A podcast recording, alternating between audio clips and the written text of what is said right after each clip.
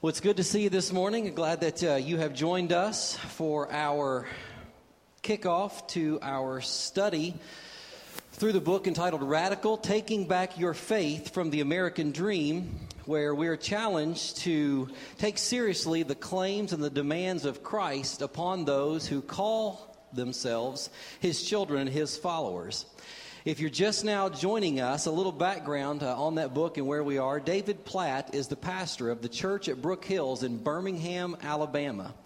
And a couple of years ago, he preached a series of messages uh, to his church, just kind of sharing his heart in what he was going through as he looked at the demands of Christ and said, You know what? I'm not where I need to be as a pastor uh, in, in following the Lord Jesus Christ and being serious about these demands. And he said, Church, I don't know that we're where we need to be when we look at what it is that Jesus calls us to and sets before us. And so from that, he wrote the book entitled Radical, and it has been rocking the worldview, uh, the belief systems, and the complacency, honestly, of believers, especially in America, but also around the world. And I've read through the books a couple of times. I read it myself. We've had a discussion group and beginning to work through it now for us as a congregation. And it has been challenging every time I've read through it. And, and, and here's how I summarize this book to people David Platt takes the commands of Christ for his followers and he asks the question Did Jesus really mean what he said? Did Jesus really mean what he said when he spoke these words and these challenges? And if we say yes to that question, then our next question is then what does it mean for me to obey these claims today in the year 2011, even if no one else in our world, even if no one else in our church is doing it? What is it going to look like for me to take these claims seriously and put them into practice in my life? And I really thought about as we came to this uh, to this series of just uh, showing you the videos of David Platt preaching because they're available on the internet uh, and they're really excellent messages. He does sound a little bit like Seinfeld, kind of as you're watching him. Sometimes the tone of his voice and his inflection, uh, but they they really are good. But truthfully, as I thought about that, my, my fear was this: that you guys would say, "Wow."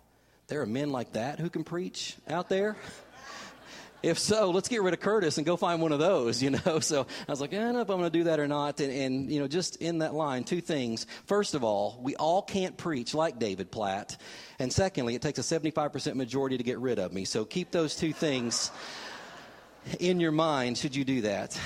Just messing with you a little bit. But I did on the back of your note sheet, there are some uh, websites on there you can go. These messages are available, some printed material for you to read. There are some testimonials uh, written as well where people are kind of sharing what the Lord's doing in their life and how they're responding uh, to these challenges and these things. So if you have time, I really encourage you to interact with that material. But for now, if you would, turn with me to the Gospel of John, chapter 11. The Gospel of John chapter 11. And I want to show you a passage that, that, if I'm honest, it terrifies me. This passage terrifies me about reading the claims of Christ and then thinking about the modern day applications of these claims as they're presented in the book Radical. And what scares me so much about this is that I and that we will be confronted with the demands and the commands of Jesus and that nothing in our lives will change. And John chapter 11 shows us that this is a real possibility. It was a possibility in Jesus' day, and it is a very real possibility for us today as well. In John chapter 11, Jesus uh, comes to the city of Bethany because his friend Lazarus has died. He had been ill, and they said, Jesus, come and, and heal your friend Lazarus. They knew that he cared for him and for his sisters, Mary and Martha. Jesus was a well known teacher at this point, uh, a well known preacher, and a miracle worker. And as he arrived in Bethany, some people thought, You got here too late because he was sick, but now his illness has actually taken his life. If you had gotten here sooner, Jesus, you could have done something about it. But in one of his greatest displays of power in the entire New Testament, Jesus reveals something new to them. They knew he could heal the sick, but they were about to see something brand new that they had never seen and experienced through Jesus' life and his ministry. They saw that Jesus had the power of life over death. He had the power of life over death, and he demonstrated that even though we die, we can still live through Jesus Christ.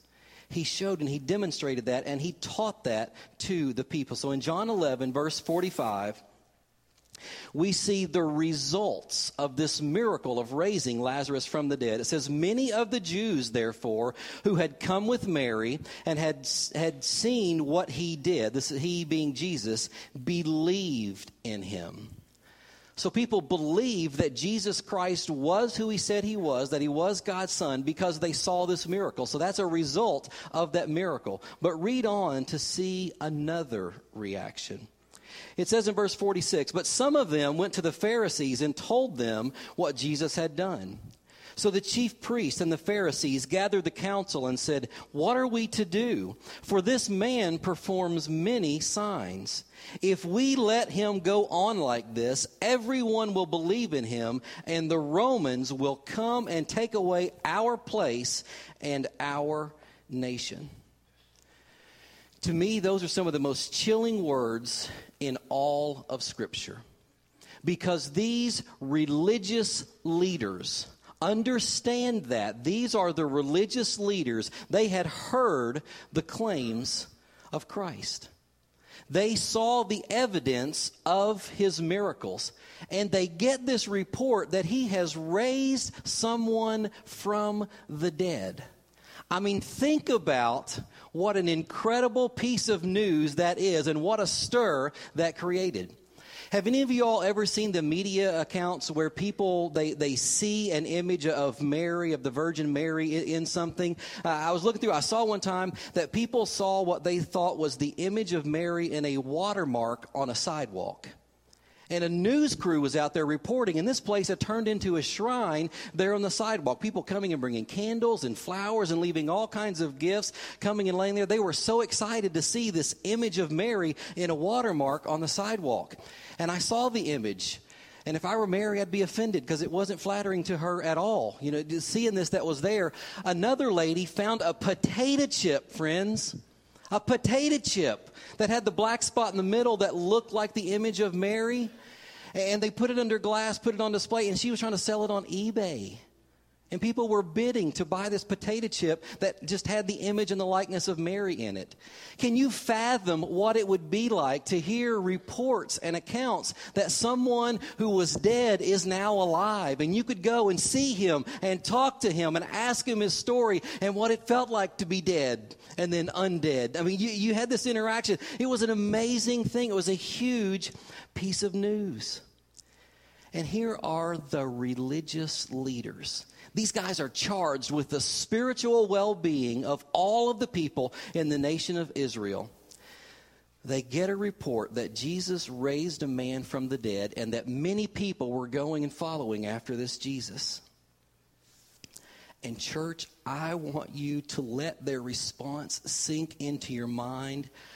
I want you to grasp their response and their reaction to this news. What was their concern? what was their number one concern with this news and this report? They were concerned with what they thought they might lose or what they might give up if they followed after Jesus. They said, if people continue to go to him, we will lose our place, they said. They said, we will lose our place. Now, there's discussion as to what they mean by place here. Uh, some say and speculate that they have, may have meant they would lose their place. That is, they would lose their power, they would lose their influence, they would lose their status with the Roman government. And they didn't want to give that up because you see, these men were in cahoots with the Romans. They kept the people that they taught and that they oversaw their religious well being, they kept them from revolting against the government. And in turn, the Romans gave them power and influence and wealth and status and position. And this tells us that they wanted what Caesar gave them more than what Jesus promised them. And you think about that issue in the lives of believers in 2011. Do we want more what the world can offer, what the world can give, what we can experience now? Than what Jesus has promised us if we will surrender and totally commit our lives to Him. That is not a question, church, that we should take lightly. Do we want what the world can give or what God has promised and has offered to us in this life, but even beyond this life, into eternity with Him? And these religious leaders showed their decision. They chose the power of Rome over the resurrection power of Jesus Christ, the Son of God. And so that was part of the place they were afraid of giving up, their place with the Roman government. But some say that they were referring to their place as the temple, which was their place of worship. We will lose our place and our nation, and that they didn't want to give up this temple, the place of worship, the place where they worked and they that they taught people and they ministered. They didn't want to give up this history or their traditions that were associated with the temple. They didn't want to let go of what was comfortable, what was familiar, what was significant in their lives, even if those things were keeping them from the God that they were serving. I want you to hear and understand this. They had so fallen in love with things related to worshiping God that they had rejected God Himself. Do you see that? They had fallen so in love with things related to worshiping God that when God Himself showed up in their midst, spoke to them, showed them who He was, and said, Come to me, they said, No thanks. We'll take the stuff related to worshiping you instead of you. Church, that is scary to think about the hearts of these men and this picture that we see. And what scares me is how accurately I believe David Platt has revealed this same response deep in the hearts of believers in the American church. I weep nearly every time I read these words in chapter 1. He says, We are giving in to the dangerous temptation to take the Jesus of the Bible and twist him into a version of Jesus we are more comfortable with a nice middle class American Jesus who doesn't mind materialism and who would never call us to give away everything you have. But do you realize, he says, what we are doing at this point? We are molding Jesus into our image. He's beginning to look a lot like us because, after all, that is whom we are most comfortable with. And the danger now is that when we gather in our church buildings to sing and lift up our hands in worship, we may not actually be worshiping the Jesus of the Bible.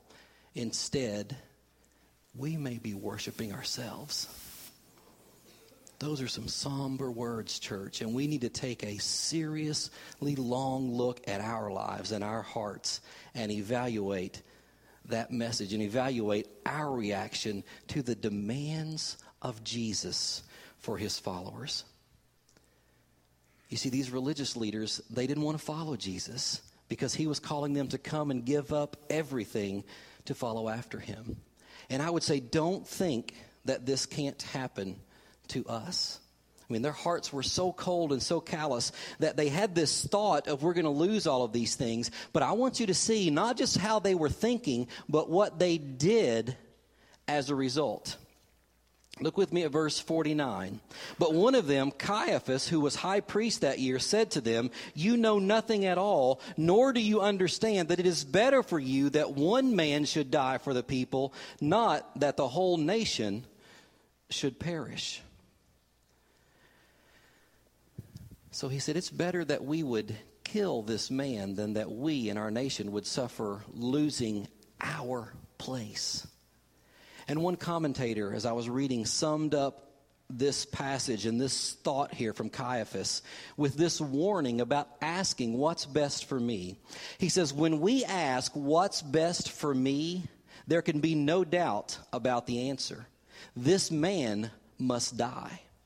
Never mind his miracles or his teachings or the beauty of his character.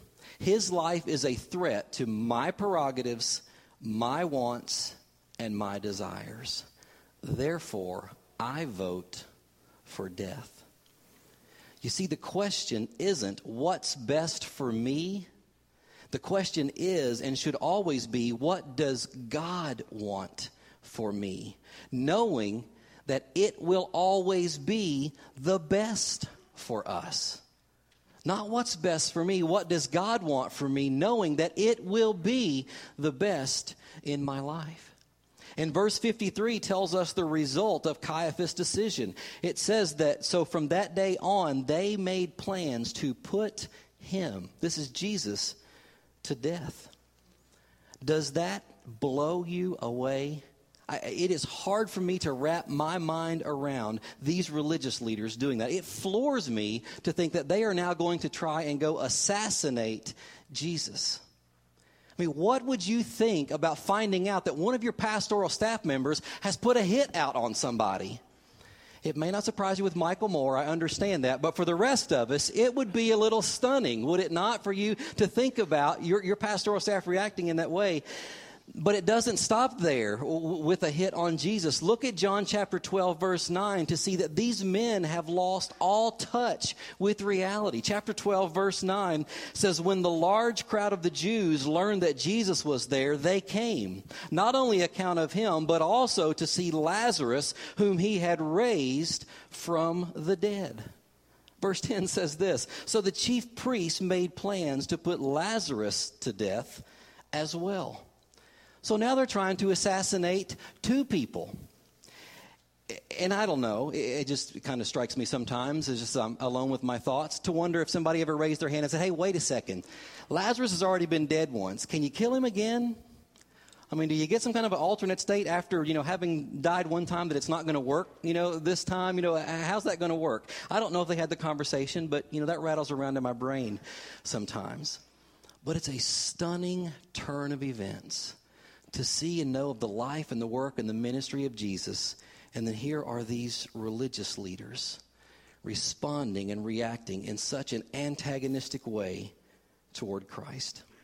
So I want us to talk for a minute about what this means for us in light of the demands of Jesus. But before we do, I want to ask you to make two commitments, and you may have heard these before. Number one is this Will you believe everything that Jesus says? Will you believe everything that Jesus says? This is the fundamental issue in this study for us as followers of Jesus Christ. And it's why I titled the, the starting message this morning, Start with the Heart.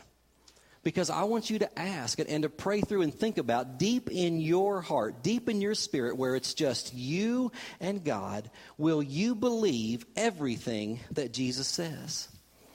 And don't think for a second that your heart can't or won't deceive you or lead you contrary to the teachings of Jesus. I've emphasized a number of times this morning, I want you to grasp the fact that these are the religious leaders who are rejecting the call of Jesus. And they didn't just agree to disagree and say, okay, well, you think that, we think this, we're going to part ways, you do your thing, we're going to do ours, we're just going to leave it at that. No, these men took it upon themselves to try and kill him and would be successful in killing and taking his life because they so rejected and did not want to follow his demands and his claims upon their lives. And if their hearts, the hearts of these trained educated, called men who had given themselves to a life of service and devotion and dedication to God, if that could happen in the hearts of those men, what do you think can happen in the hearts of biblically, biblically illiterate, spiritually undisciplined, lukewarm Christians in the 21st century? I mean, think about that. And I know those may be strong words, but you know what? I think that's such a picture of so many people in the church today. In church, we're missing what it is that Jesus has called us to. And it's time for a wake up call, and it's time for serious evaluation and surrender of our hearts and our lives. Now, I want to say just briefly here, uh, th- there are individuals uh, in the course of our church as we're, we're, you know, seeking after the call of Christ, doing some things differently. There are some who have sinned against some clear teachings of Scripture uh, by continuing in gossip and, and slandering against your pastor. People have said that, well, I can't believe that he's going to preach from a book written by a man and not from the Bible. And I want to go on record and just clarify a couple of things here so that everybody knows and understands this. First of all, I want to ask and just say this. Do you understand and recognize how every piece of, Sunday school literature that you use to study the Bible, how every sermon you've ever heard preached and every sermon that's prepared in this pulpit, do you know how that comes to be in existence? Men take the Bible, God's Word, and they take those truths and they write to teach us from God's Word and be able to apply it in our lives today. It's a process that's no different, okay? So I want you to understand and get that foundation of this. And secondly, I would say, you know, th- this radical study, I would take the biblical basis and the foundation and the teachings from David Platt in this book, and I would put them up against Sunday school curriculum, particularly some of the Lifeway stuff that's been out there with their proof texting and their, I'm going to make this fit the lesson theme, no matter if it's in the text or not. I would put this book up against those lessons any day of the week. But, church, I'm going to tell you, I'm deeply disappointed that any who have heard me preach in the time that I've been at Mount Pleasant Baptist Church would, would even think for a second that I'm going to preach a message not found in God's Word as a starting point. I triple dog dare any single one of you go back and listen to every sermon I have preached in the time that I have been here and find a week that you did not hear me say, turn with me in your Bibles to this place. Because we start with God's Word. So shame on you and those individuals who have spoken these things and put that stuff out there, these baseless, ridiculous accusations. You hadn't read the book. I hadn't even preached the first message on it. And these accusations are flying. I'm going, are you kidding me? I haven't even talked about it at all. So I, I fully expect that you're going to call all those individuals and you're going to apologize and ask their forgiveness for having made such a statement. But I want you to know and hear this. This was my thought process in everything from the beginning. The first time I picked this book up and read through it, I said, We need this. Because Radical takes the words of Jesus from the Bible and it says, These are the words of Jesus, not David Platt. These are the words of Jesus. Do you believe them? Are you obeying them? And if you're not obeying them, then what are you going to do to start obeying them? That's the premise and the background of the foundation of this study. And I don't think the church universal or our church locally is where we need to be in understanding and applying these things to our hearts and our lives. And, church, I'll tell you, it breaks my heart to think that we will spend time looking at the words of Jesus, and that when all's said and done, I'll ask and I'll say, These are the words of Jesus. What are you going to do as a result? And many people will say and do nothing. God, forgive us for that apathy and that complacency. So, with that in mind, I want you to look with me at some of the words, the, the demands, not suggestions or recommendations of Jesus, but demands, as he says this If anyone would come after me, let him deny himself and take up his cross daily and follow me. For whoever will save his life will lose it, but whoever loses his life for my sake. It's an important clarification. Whoever loses his life for my sake will save it.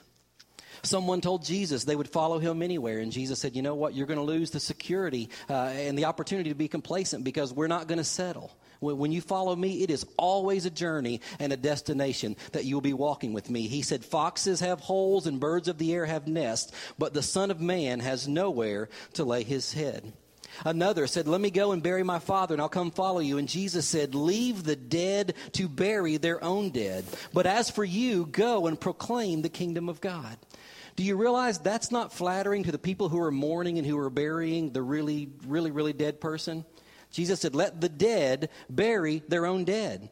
So he's calling those who are living dead because we are spiritually dead apart from and without Christ. And Jesus said, Don't go to the funeral, go and do something important with your life. Proclaim the gospel so that the spiritually dead can become living. They can be alive in me. Someone said, Let me go and say goodbye to my family. And Jesus said, No one who puts his hand to the plow and looks back is fit for the kingdom of God. And later, Jesus would say, If anyone comes to me and does not hate his own father and mother and wife and children and brothers and sisters, yes, and even his own life, he cannot be my disciple. And then he adds these words Whoever does not bear his own cross. A cross was a symbol of torture and punishment used to kill common criminals. It's hardly a symbol to be celebrated, yet Jesus said, Whoever does not bear his own cross and come after me cannot be my disciple. Friends, these are the words of Jesus, not of David Platt. Do you believe them? Do you believe what Jesus said and what he expects of his followers? If so, the next commitment for us then is this Will we obey them? Will we obey these teachings and this call upon our lives?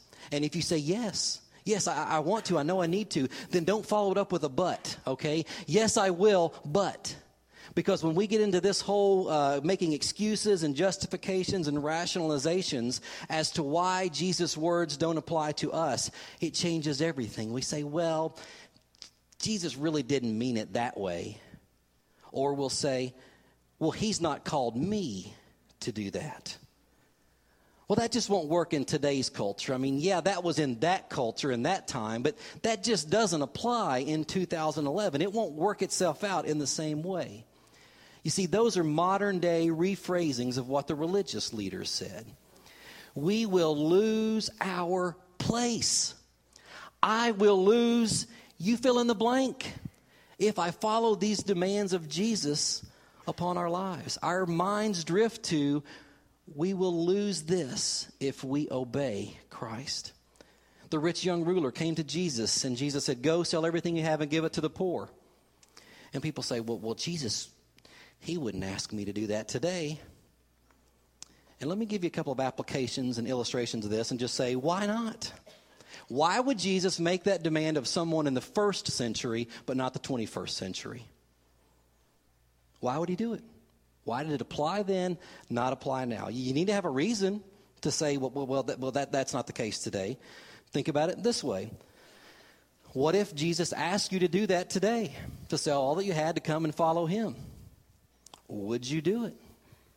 And if you say no, then I ask, why not? What would be your reason and the excuse? And, and sum it all up, basically, would say, well, I don't want to lose my stuff.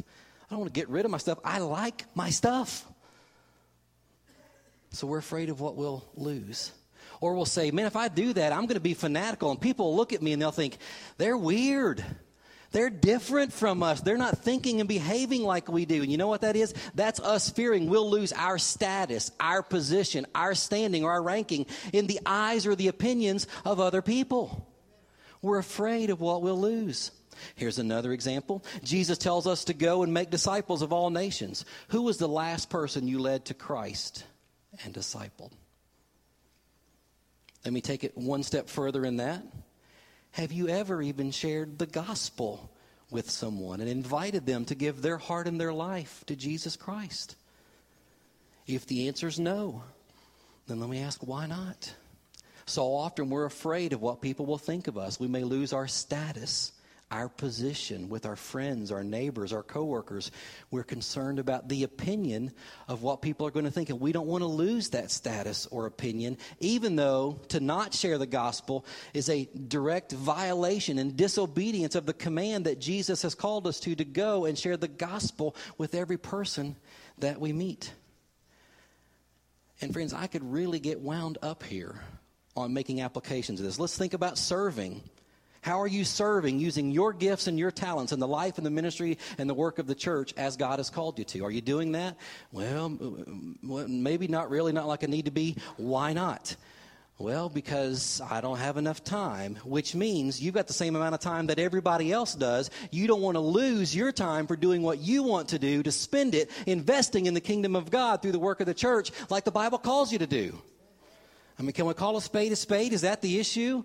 How about this? You know, our mission statement says that we, our desire is to lead people into a growing relationship with Jesus Christ. How are you doing in your growing relationship with Jesus Christ as you pursue Him through the practice of spiritual disciplines? Reading your Bible and prayer and Bible study and memorizing Scripture and serving and giving. How are you doing in each of those categories? Say, well, I've got room for improvement. I could do a little better. Well, why are you not there? I don't want to give up my time. I don't want to get out of bed 30 minutes earlier in the morning because I like to sleep.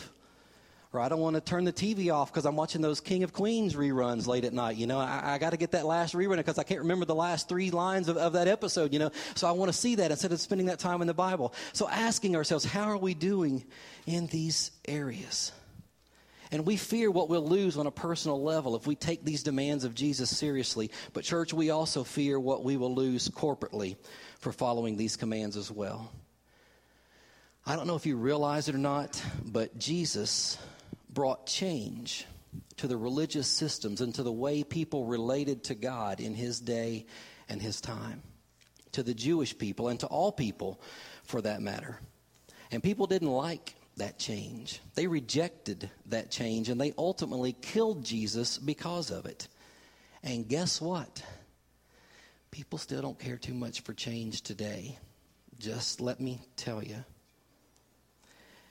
And the religious leaders were so afraid they would lose their place, possibly the temple, that they would reject the claims of Christ and they would kill him as a result.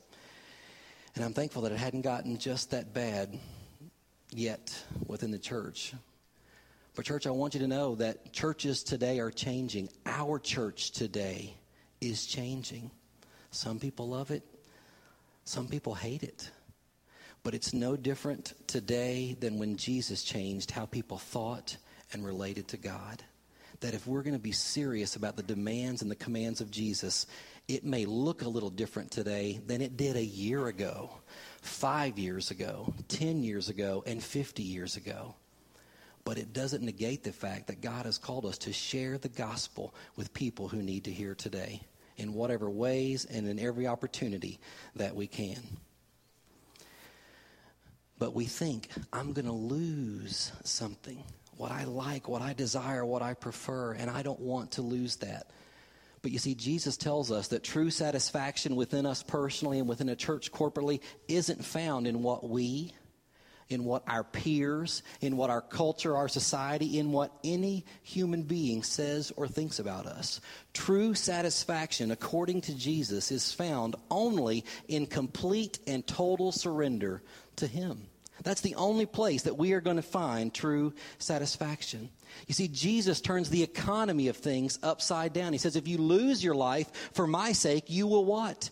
You will gain it eternally, forever in His presence. When you follow Jesus with total abandonment, you lose nothing. You lose nothing, regardless of what the world or even other believers may say. You lose nothing, but you gain the most important thing. You gain Jesus Himself. But we don't think like that. We think from this losing mindset. And I didn't realize how much I even thought about this losing mindset until my eight year old daughter was praying at bedtime one night. We were using a resource uh, from the Radical book in the, uh, the Radical Experiment section to help us pray around the world for people, groups, and nations uh, that need to hear the gospel. And we were discussing the nation of Afghanistan. And we were talking about the persecution of believers that are there. And we told our kids that in recent months, some believers had actually been killed for their faith in Christ in that nation. And during a prayer that night, as sweetly and innocently as she could, Anna was pouring her heart out to God. She prayed for the people in Afghanistan and she said, God, help us share the gospel in Afghanistan, even if it costs us our lives. And those words echoed in my mind that night as I lay in bed thinking about her prayer. Because it's a little embarrassing to tell you, church, that my first thought was Anna, I don't want you to go to Afghanistan. Honey, it's dangerous over there. People are dying for their faith in Christ. And if you go, you'll be in danger. We'll just pray for those the Lord's already got over there for the other people that He's going to send to do that. As I lay in bed that night, God, as He so often does, He pushed back a little bit and He said, Curtis, if I called Anna to Afghanistan, would you celebrate that and would you encourage her to do it and be obedient to my call upon her life? And I wrestled for a long time with an answer to that question. And finally, God was so very gracious to me, and He brought me back to the commitments that I've set before you today. And He said, Curtis, do you believe my words? Will you obey them, even if it costs you the time and the kind of relationship that you would envision and desire with your children? Curtis, do you really believe it? Would you tell your kids that nothing in their life is more important than them being obedient to following my call upon their life? Do you believe that? And honestly, the best I could muster was a reluctant, Yes, Lord. I see, I understand. It's not easy, but, but, but yes, Lord, I believe those things. And fortunately, in that moment, it was good enough because God brought great peace to my mind and my spirit, and He reminded me that, that neither I nor my children will ever lose anything by living our lives in total and complete surrender to the call of Christ for us. And so today, my invitation for us is simple. Will you believe everything that Jesus says, and will you commit to obeying what you hear? That's the starting point in studying the demands of Jesus for his followers. And I'm going to ask you to make these commitments, and it's going to be real simple. Would you make these commitments to believe and to obey? And then would you trust God to guide you, to speak to you, and show you what this is going to look like in your life? Don't worry about what it's looking like in Curtis's life. What's it look like for you? Obey that, not what God's calling me to. I'm going to give an account for me. You are going to give an account for you. Will you obey?